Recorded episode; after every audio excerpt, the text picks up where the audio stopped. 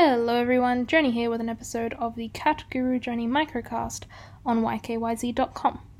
Today's episode, I'm going to tell you all about the time my first cat, Tulio, got himself a girlfriend. Well, really, it was kind of a tragic love story because they met one day when she walked up to my mother's front door. So, at my mum's place, she had a fly screen that, uh, like a mesh door, that Tulio would always look out after it got dark.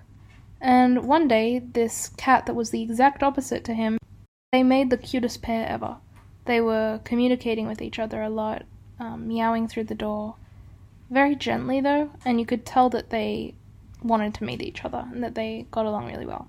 So we opened it for him, and he, you know, sniffed her and they were very playful and friendly with each other. So for a while, they would meet each other in the street, I think. Uh, they were quite close, good friends, and I often saw them together.